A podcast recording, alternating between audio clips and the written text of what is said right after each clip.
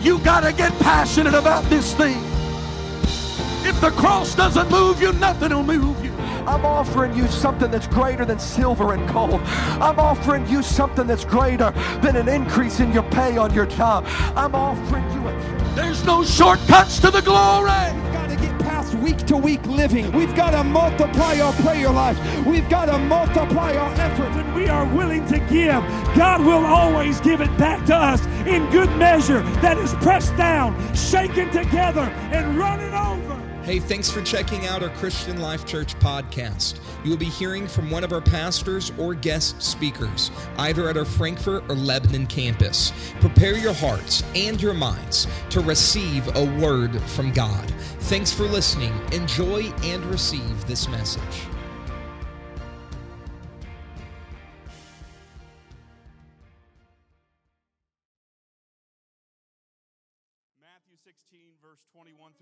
26, and says, Now from that time forth began Jesus to show unto his disciples how he must go unto Jerusalem and suffer many things of the elders and chief priests and scribes, and be killed and raised up again on the third day. Then Peter took him and began to rebuke him, saying, Be it far from thee, Lord, this shall not be unto thee.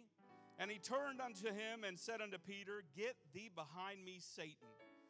Thou art an offense unto me, for thou savorest not the things that be of God, but those that be of man. Then Jesus said unto his disciples, If any man will come after me, let him deny himself and take up his cross and follow me. For whosoever will save his life shall lose it, and whosoever will lose his life for my sake shall find it.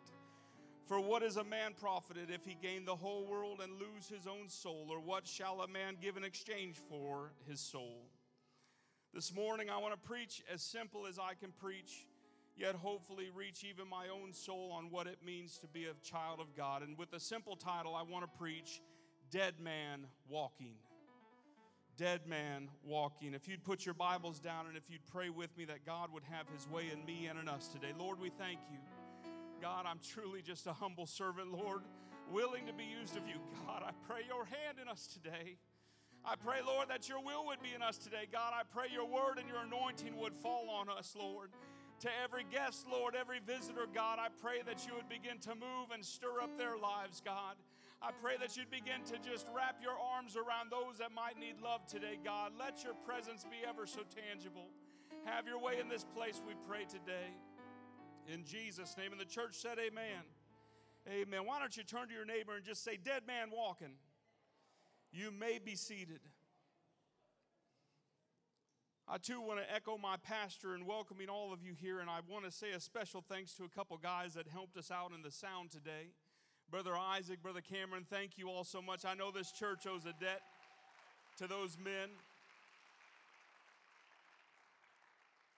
And it's always good to see some faces come home i guess. Is that, that's how i look at it anyway but i'm i'm thankful for those young guys. I'm very proud of what god's doing in their life and and how he's working in them. Amen. Love you guys. Almost 2000 years ago to the exact day jesus was preparing for this moment. He performed miracle after miracle. They recorded 40 of them John writes it like this And there were so many more things which Jesus did, the which, if they could be written, every one, I suppose, that even the world itself couldn't contain the books that should have been written. The Lord was on our earth for what we believe to be 33 and a half years, and, and yet this day means a lot. I tried to look up on the calendar what happened before Palm Sunday. Next week's Palm Sunday. Do you realize that? It's spring. Happens fast, doesn't it? But what happened right before? Because we all know about the donkey that he rode on when they came in and them waving flags and saying Hosanna, but where was the mind of Jesus right before that? Three and a half years of ministering and providing a new concept to God and, and, and, and further fulfilling 400 prophecies in three and a half years. Every miracle with the knowledge that death was the answer. Every prophecy being fulfilled, knowing I'm going to die for this. I can't imagine what he must have went through. For some of us, death seems to be scary enough, right? and all we have to do is one day give up our last breath. I couldn't imagine being beaten, thrown and cast for your clothes, and put on a cross where your hands, uh, your, your carpal tunnel just nailed through, and, and to be hung there to die, suffering, anguished, dying your last breath. This was the quiet time between seasons. Jesus' time of teaching and performing miracles was coming to a close, and the season of ushering in this period of grace was about to start. I think it's powerful when I think of what he had to go through for us to be saved. He had it all made. He was there three and a half years, 12 dudes completely in awe of everything he did. Crowds multiplying and following him. He'd, he'd preach on the hillside, and then they'd bring him some fish and some breads, and he'd say, Okay, let's, let's make some lunch. He passed it out to everyone, and then they'd gather up 12 full baskets and bring it back. Could you imagine that period of, of being the man that's on top, the one that's the top of the mountain? You know who you are, and yet you're preparing for a new season. For grace to ever hit our earth, he had to get himself ready for death. In prisons all across America, this phrase has been uttered. Every time there was an inmate that was to be condemned and was taken from their cell to either a medical facility or, or maybe even to that death row, their, their destination, the officers would say, Dead man walking. Other inmates would come and they would be told to face the wall, get out of the way. This man is condemned. They wouldn't look him in the face. It was a fearful time for that man, the condemned man. It's a time to, to make things right if possible or to know that your days are numbered and the, the pleading that must happen for a man that knew his last day was coming soon. When we look at our world and we know even in our state that we, we do capital punishment, whether right or wrong, and I thank God I'm not the one making those decisions. I don't want people to die like that. I want God to save us. But in those moments to be there, to have your days numbered, I couldn't imagine uh, uh, living every day, waking up knowing I'm a condemned man. I'd be on the phone as often as I could, I'm sure, calling a lawyer. What have you done today? What have you done today? How can you get me off this? How can you get me out? And, and even Jesus, when he found himself at that Garden of Gethsemane, it says he prayed and he sweat tears as of blood as unto death because he knew that his days were numbered. He pleaded with God, Let this cup pass from me if possible, but nevertheless, not my will, but thine. The difference with the gospel is only Jesus knew he was a dead man walking. When we read Matthew, Mark, Luke, and John, those disciples didn't understand it until we get to Matthew 21. They didn't understand what are you talking about. Even Peter thought, You're crazy. This won't happen. We won't let this happen. We can't allow this to happen. The question today would be how would you react? What would you do if you knew your last day was soon? We live in a year of COVID. Have y'all gotten over it already? I mean, the fear. Not the disease, but the fear. Because some of us have been so afraid of death that we can't live. Some of us have spent our lives so worried about tomorrow and, and your last breath that you forgot to live. When Jesus was at this moment, he didn't run from it. He never once backed away from it. The Bible says that he prepared himself and knew and told them, I'm going to Jerusalem. Can't imagine without chains being attached to him, he drug himself to a place where he was to change the world to grace. He turned water into, his, into wine. I, I think it's fascinating when I look at how Jesus dealt with, with miracles and with his time. I, I see where time and time again, they say about 10 times where he talks about time. And the very first miracle he was to perform was water into wine. And he looked at his mother and he said, Woman, what has this to do with me? My time has not yet come. He was conscious about time. He knew when his time was coming near. He was a dead man walking. I'll get to a point, I promise soon. I never planned to preach long, so if you'll bear with me. He, he had this time, he knew it was there for time and purpose.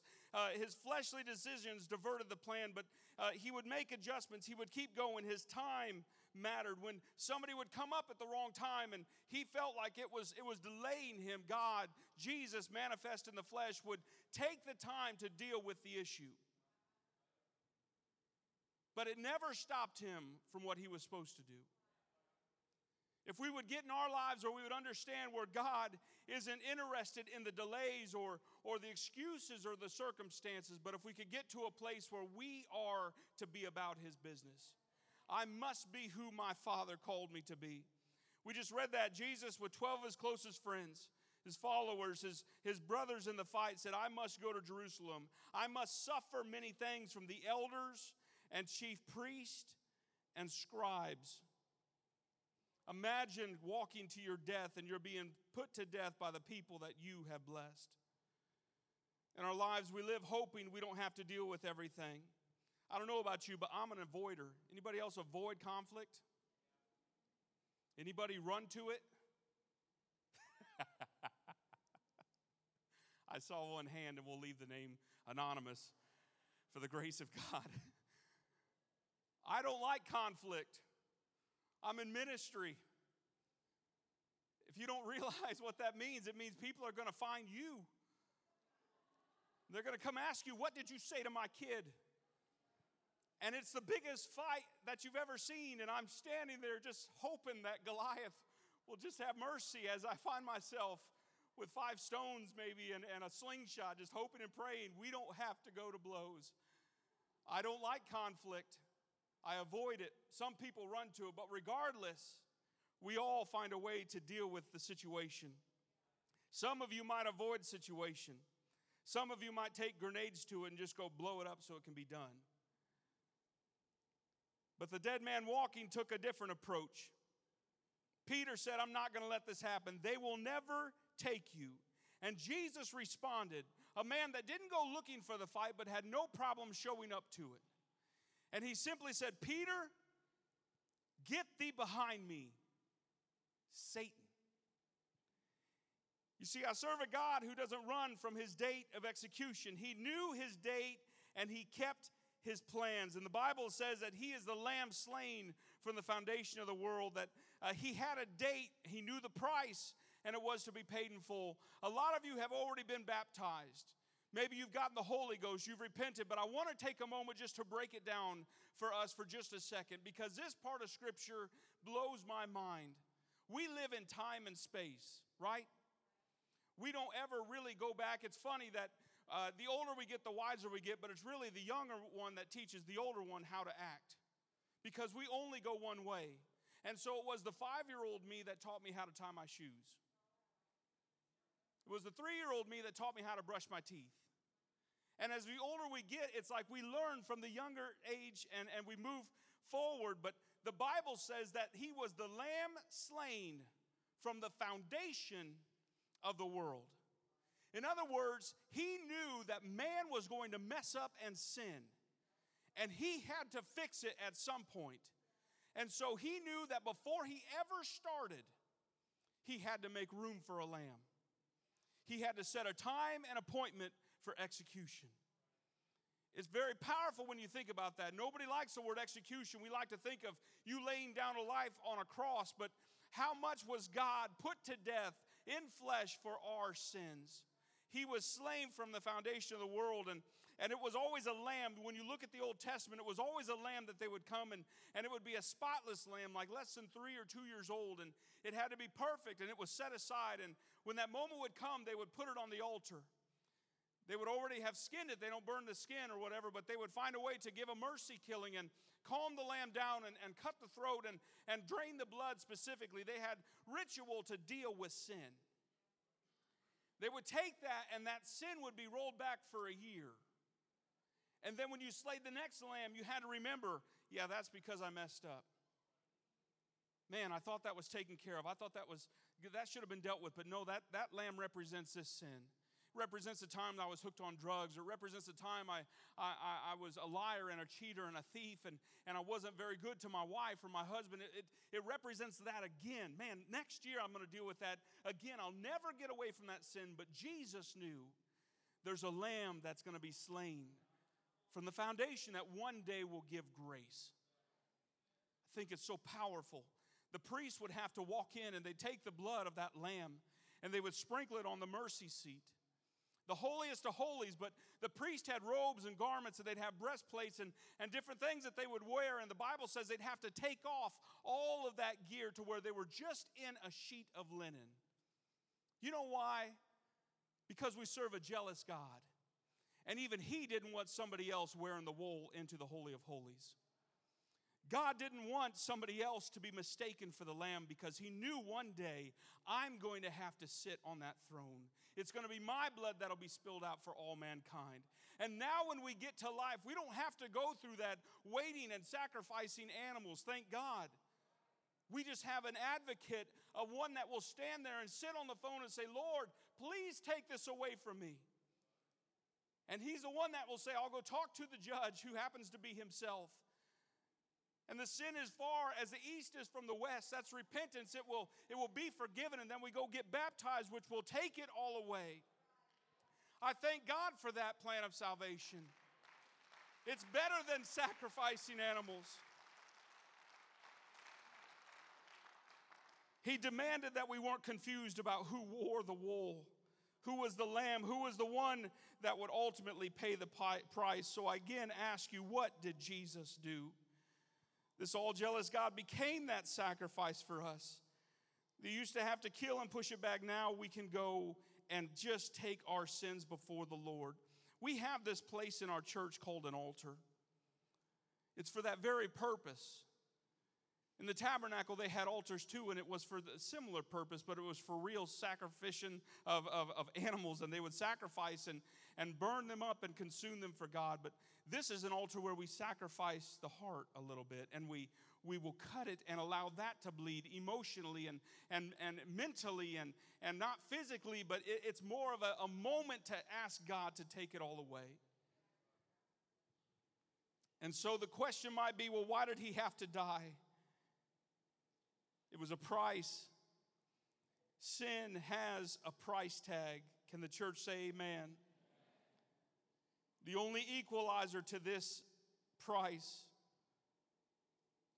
was if there was a dead man that was willing to walk to the gallows for me. The life of a king, the great advocate to death, hell, and the grave.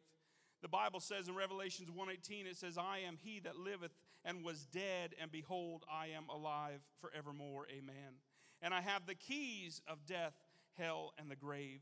He died so that he might spare us from hell. That's the reason we're able to live freely today. It's a reason we can come and worship and know that God is in control of all things. I don't know where some of you are. Some of you might have things in your future that you're going to have to face and you know about it.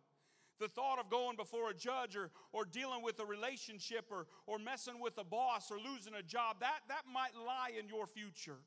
But you're going to have to make up your mind now that that might, that might hurt my flesh. But my soul can be forever protected because He paid for that price. I might have to go through some things here on earth, but He paid the ultimate price. He went to hell do you ever think Satan wanted him to come and take his keys? Who would have thought that was going to happen? He's the one that wanted him to die, but did he realize you're coming for my keys? He went to hell for you. Do you realize that Jesus didn't just die? The Bible says he went and got the keys to death, hell, and the grave. He went there and grabbed the keys for you. He's done it so we don't have to. He's the dead man walking. The only way we could avoid hell was with him and, and his mind being made up I must go to Jerusalem. Jesus knew all things and he knew what was going to await him. He could have easily said, Hey, guys, time for a trip to Antioch. How's Alexandria this time of year? I heard it's nice. But he had a date and a time. He had a mark on himself that he placed there for the purpose of grace. How awesome is the God we serve! How many of us are avoiding death of the flesh because many will notice that you've changed? When we go to work, we'll, we'll notice that uh, there's times where we might have changed our life. And uh, let me say it a little bit better if I possibly could that um, when you get to that point, and some that are new to, to this or new to this life, there's such a, a desire, such a, an issue where you might think that um, I'm not going to be different around my coworkers.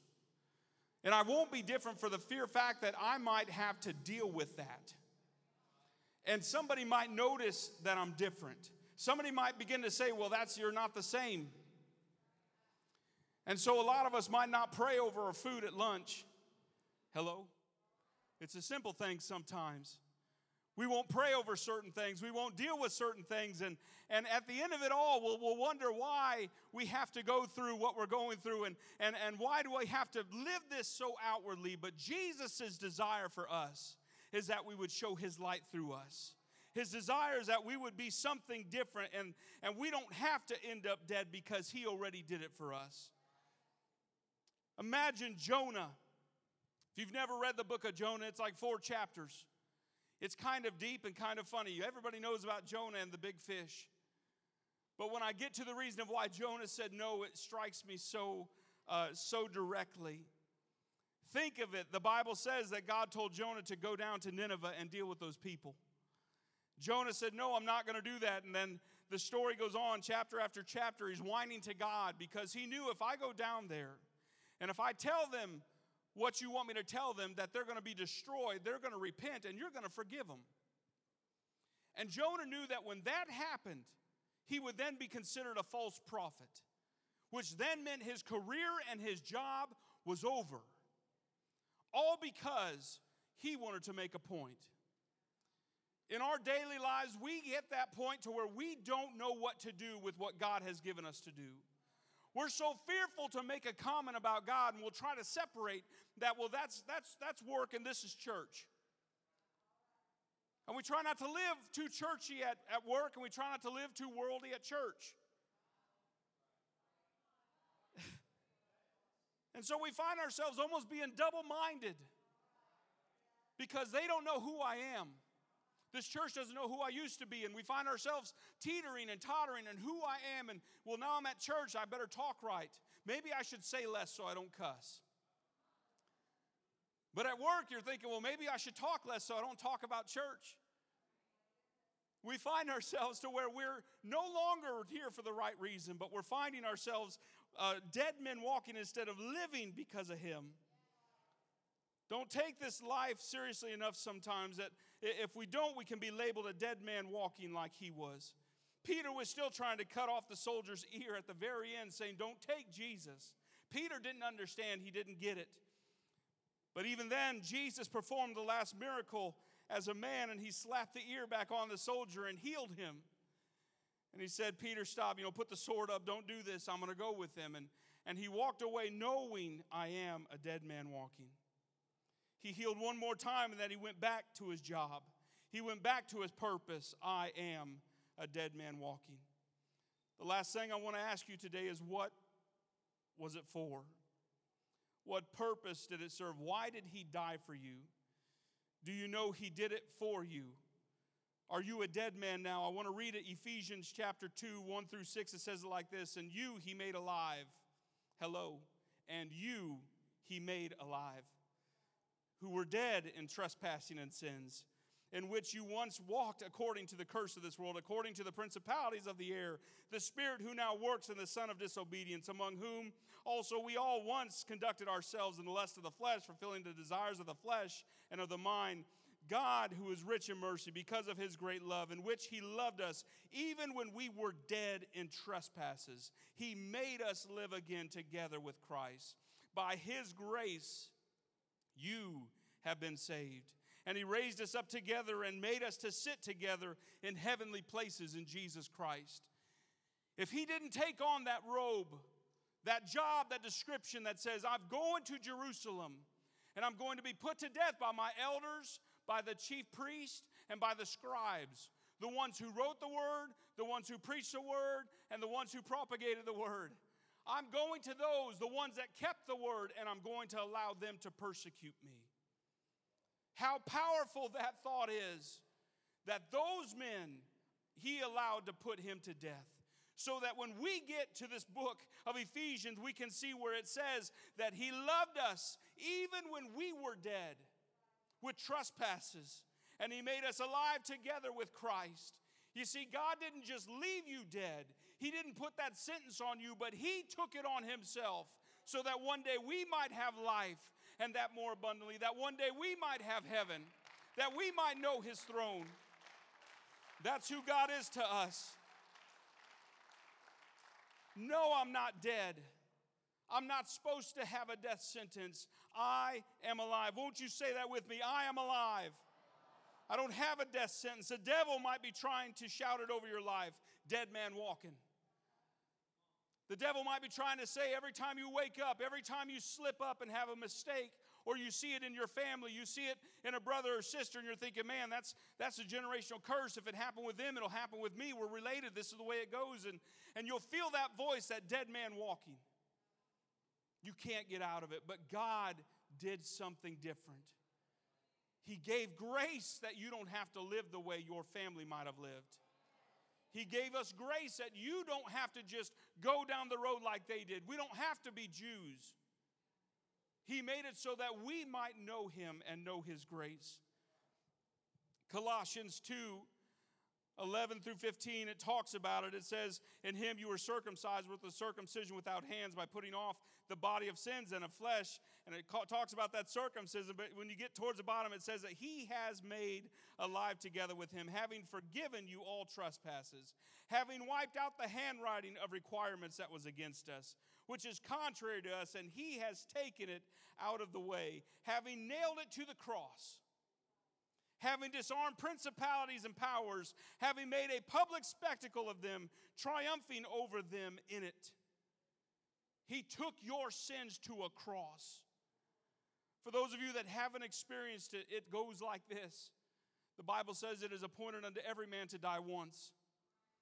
It's not the fleshly death I worry about, it's the eternal one. Because until he became an advocate for my sins, until he took it to a cross to where I could be saved, until that moment happened, I'm a Gentile. I had no hope. The Bible talks about people that don't know how the word is written and, and different things, and they'll be judged according to their works and different things of that nature. I don't want to risk that. I'm thankful that this word made it all the way down here to Wabash into Frankfort. I'm glad it all made it all the way down here to Meadow Lane, and it can it can be in my life so that I might know what thus says the Lord. That I can take this and say, okay, Lord, how can I be saved? How can I remove that title from my life of dead man walking? And it's in him that that title is gone. It said he'd taken it, he had taken it and nailed it to the cross. He became a dead man so I can live without the curse of that second death. Jesus Christ has those keys. So, how do I walk now? I'm going to call the musicians. I told you I'm not going to take long today. Is that all right? How do I walk now? Our guests and our visitors are typically a small portion of our church. So, allow me to talk to the church for just a moment.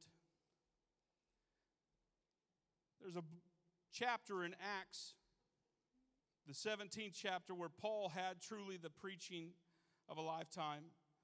I heard another preacher talk about it recently, and it put such pause in me that I feel like I need to share what I felt today. In chapter 17 of Acts, Paul was in Athens. I believe even my wife and some of the ladies made their way to a place called the Tomb of the Unknown God. And Paul began to preach to them and, and declare who Jesus was because they worshiped a God and believed in him and had seen the things that he had done, but did not have a name for that God. And Paul began to exclaim it and he began to change a nation just preaching to them Jesus, Him crucified and glorified, and us to be saved and, and to be baptized and to be, get, get the Holy Ghost and to, to live a Christian life. Amen. And as he began to talk about that and preach and teach that, it was over. And chapter 18 happens. And in chapter 18, the Bible says he left Athens and he went back to a place and he began to stay with some friends. And he, be, he stayed with them because he did the same thing they did. The Bible says that Paul was a tent maker. Did you know Paul was a tent maker? I didn't. I've read the Bible. That part must have been a tired moment. But Paul made tents. You see, we get it twisted in life. We think that for some reason, the only thing that God is allowing us to do is either work or be a minister. We think that the way He treats us is that only one of two things can happen that either you go to work or you go to church. You don't take the things of work to church, you don't take the things of church to work. And so we typically will leave God at home or at church. He took something off of my life, which was death. But now I'm going to have to go to work even tomorrow and figure out exactly what to do with my Monday. And I got to figure out how to live this life better at 8 a.m. on a Monday and at 12 a.m. on a Tuesday or 12 p.m. on a Tuesday and, and at 3.30 when the, the door is done and the bells ring and it's time to go home, how do I treat him on a Wednesday? And, and what do I do with God? Paul, the tent maker, made tents. The Bible says that he made it throughout the day, and at the night he'd begin to write the Word of God. That's what I have to be in this life. I can't go to work on a Monday and say, Yeah, well, right now I'm an electrician, but, but wait a minute, because at four o'clock I've got a Bible study. So I'm going to sit and tell my jokes with you guys. And then it's almost three o'clock, so it's time to go ahead and get the tools put back in the toolbox. Go ahead and move them over find places to set them because now I have to go and get my preacher hat on. I've got a Bible study to teach and I got people to save. Then we take our charts and we go into a room and we begin to teach it. And then we, we live this life for an hour, an hour and a half, and, and we give a, a weird, maybe an, an untruth about who we might be. Or we go and meet and have dinner with the family that's, that's struggling. And we might live a life for just a little bit that looks like we're better, like we got it all together. And then that comes down, and you get to go home, and then you place the Bible down, and your family gets to see you exhausted, yelling, not being a good parent, maybe. Hello? Is this transparent too much for you? You see, we have roles in our life, and if we're not wearing those roles and finding ways to make sure that we don't let something slip so far in our life when we feel like we're not that, you know what happens on Monday? It could happen tomorrow because I don't know.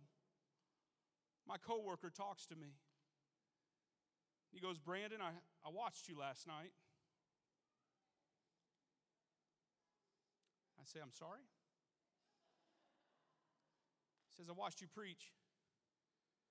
I can't believe you're a coworker with me. I said, I'm stop. I don't know what you're let's just get to work. And I have a choice to make. Is it time to bend the pipe? Is it time to twist the wires? Is it time to throw the breaker, or is it time to just be who I'm supposed to be? Why do you live this life? Do you do it to make money for your 401k? Do you live it because you don't think that things are going to just be spinning downhill at some point, someday?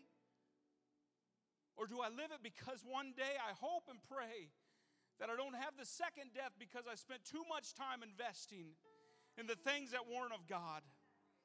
because I spent too much time not talking about it. So Friday happens, and I get to the end of my week, and maybe I haven't felt good. Maybe Wednesday I wasn't paying attention. maybe I wasn't here. Hello. I'll quit. I won't, I won't meddle. But Friday happened just this past week, and we're having the opportunity. Uh, we're a small company, but somehow God has blessed our company, and I think it's because of godly men. One day I'll bring my, my coworker I'll try not to talk about him when he's here, but I love the man. I love his family. And he knows every day when I go to work, it's, it's to do a good job for the company. Don't get it wrong. It's not that I'm not focused on my job, but if this was what I was focused on all the time with everything in me, I'd be doing it wrong. I've got to keep that the main thing. There was a dead man that walked for me. So one day that I might live and have life and I might share it for these coworkers. See, you guys don't get it. You will, but not yet. If you can grasp this concept, you have access to a thousand people that are just like you. When you're in high school, I had 1,300 young people. And when I graduated, I had so many that said, Brandon, you were different. I said, How so? I, man, I didn't fit in with any of the crowds. Definitely not the jocks. I can't keep up. We call it Newcomer blood. We can't run. I couldn't throw. I'd hit a shed. We had a shed back when I was growing up, and that thing was more dented than the moon. I mean, it would just hit by everything I'd throw at it. My dad would come out yelling at us, bless his heart, because we would just bang that. It sounded like a massive bass drum. Boom, boom. I didn't fit in with the jocks. I didn't fit in with the nerds either. I wasn't smart enough. I didn't, I didn't gel with those guys. And the band kids were cool. You know, I tried my best with them. I was a trumpet player, so jazz was cool, but a lot of them kids were getting into things that I didn't want to get into. I went to college and found out how bad it really was and quit because I didn't want to live that life. Musician really had two places to go either a bar or a cruise ship.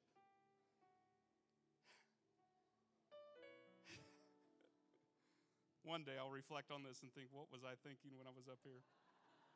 But not today, bless God. Not today. And so Friday I walked into the Amazon where we had the opportunity to talk with this guy named Jacob. And we were trying to show a few other guys that are going to be working with us on this project. We have fans, we're tightening down. It sounds so simple and stupid when you think of what you do with your day and what you do with your life and your job. Those of you that might be at factories, it might seem dead end. Well, then stop focusing on the work and focus on the people.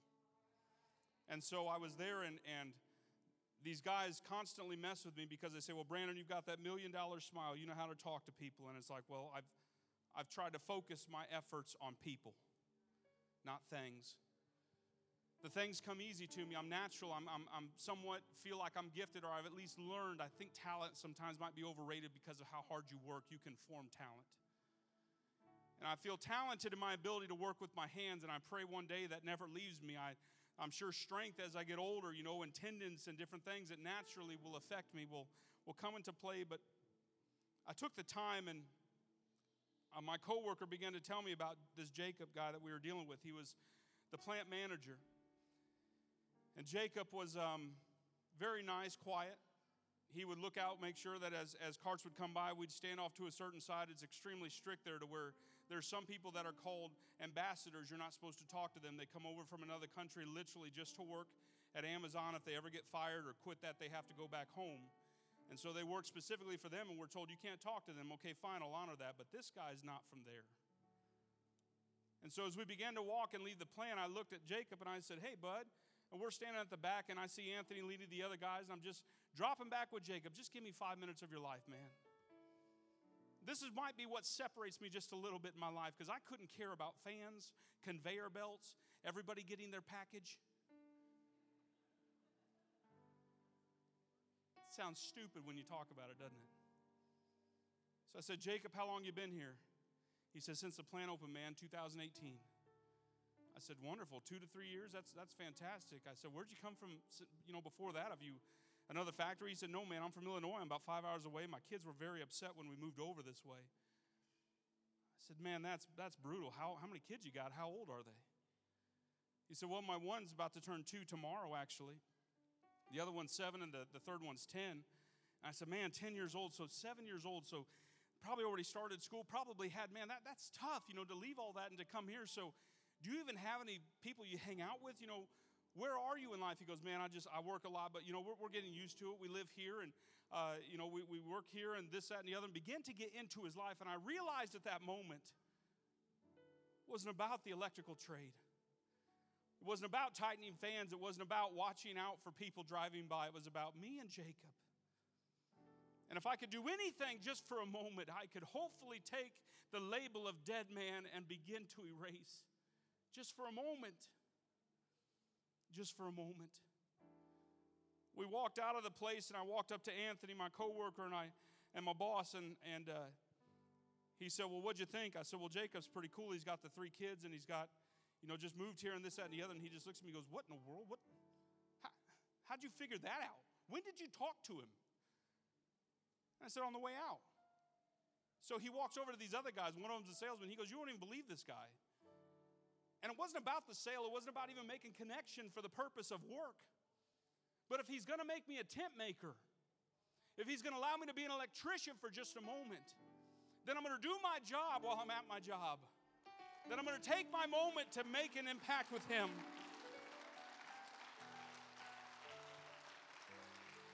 That's who I wanna be with God.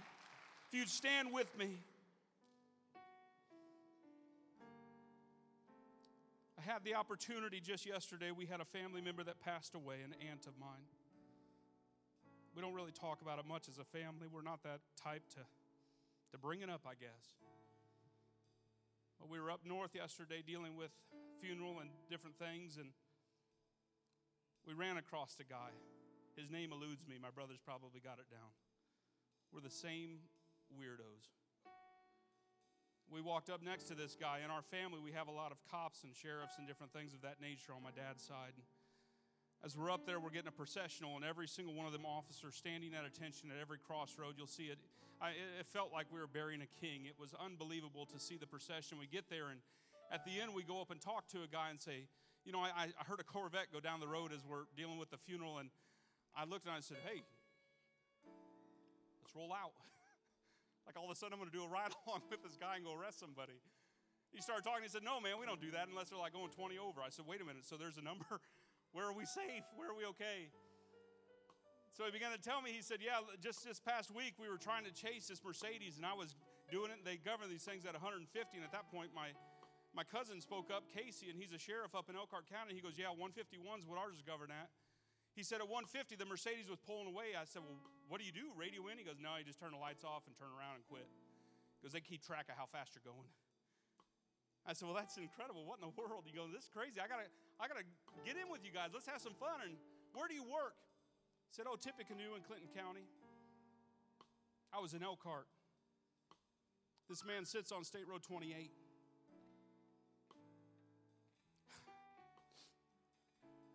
Hear me now. We're getting into a season where we reflect on Him. But if I don't keep Him as the main thing, if I don't keep that moment where I say, okay, God, you died for me. You gave all for me, Lord. Help me to reach this man.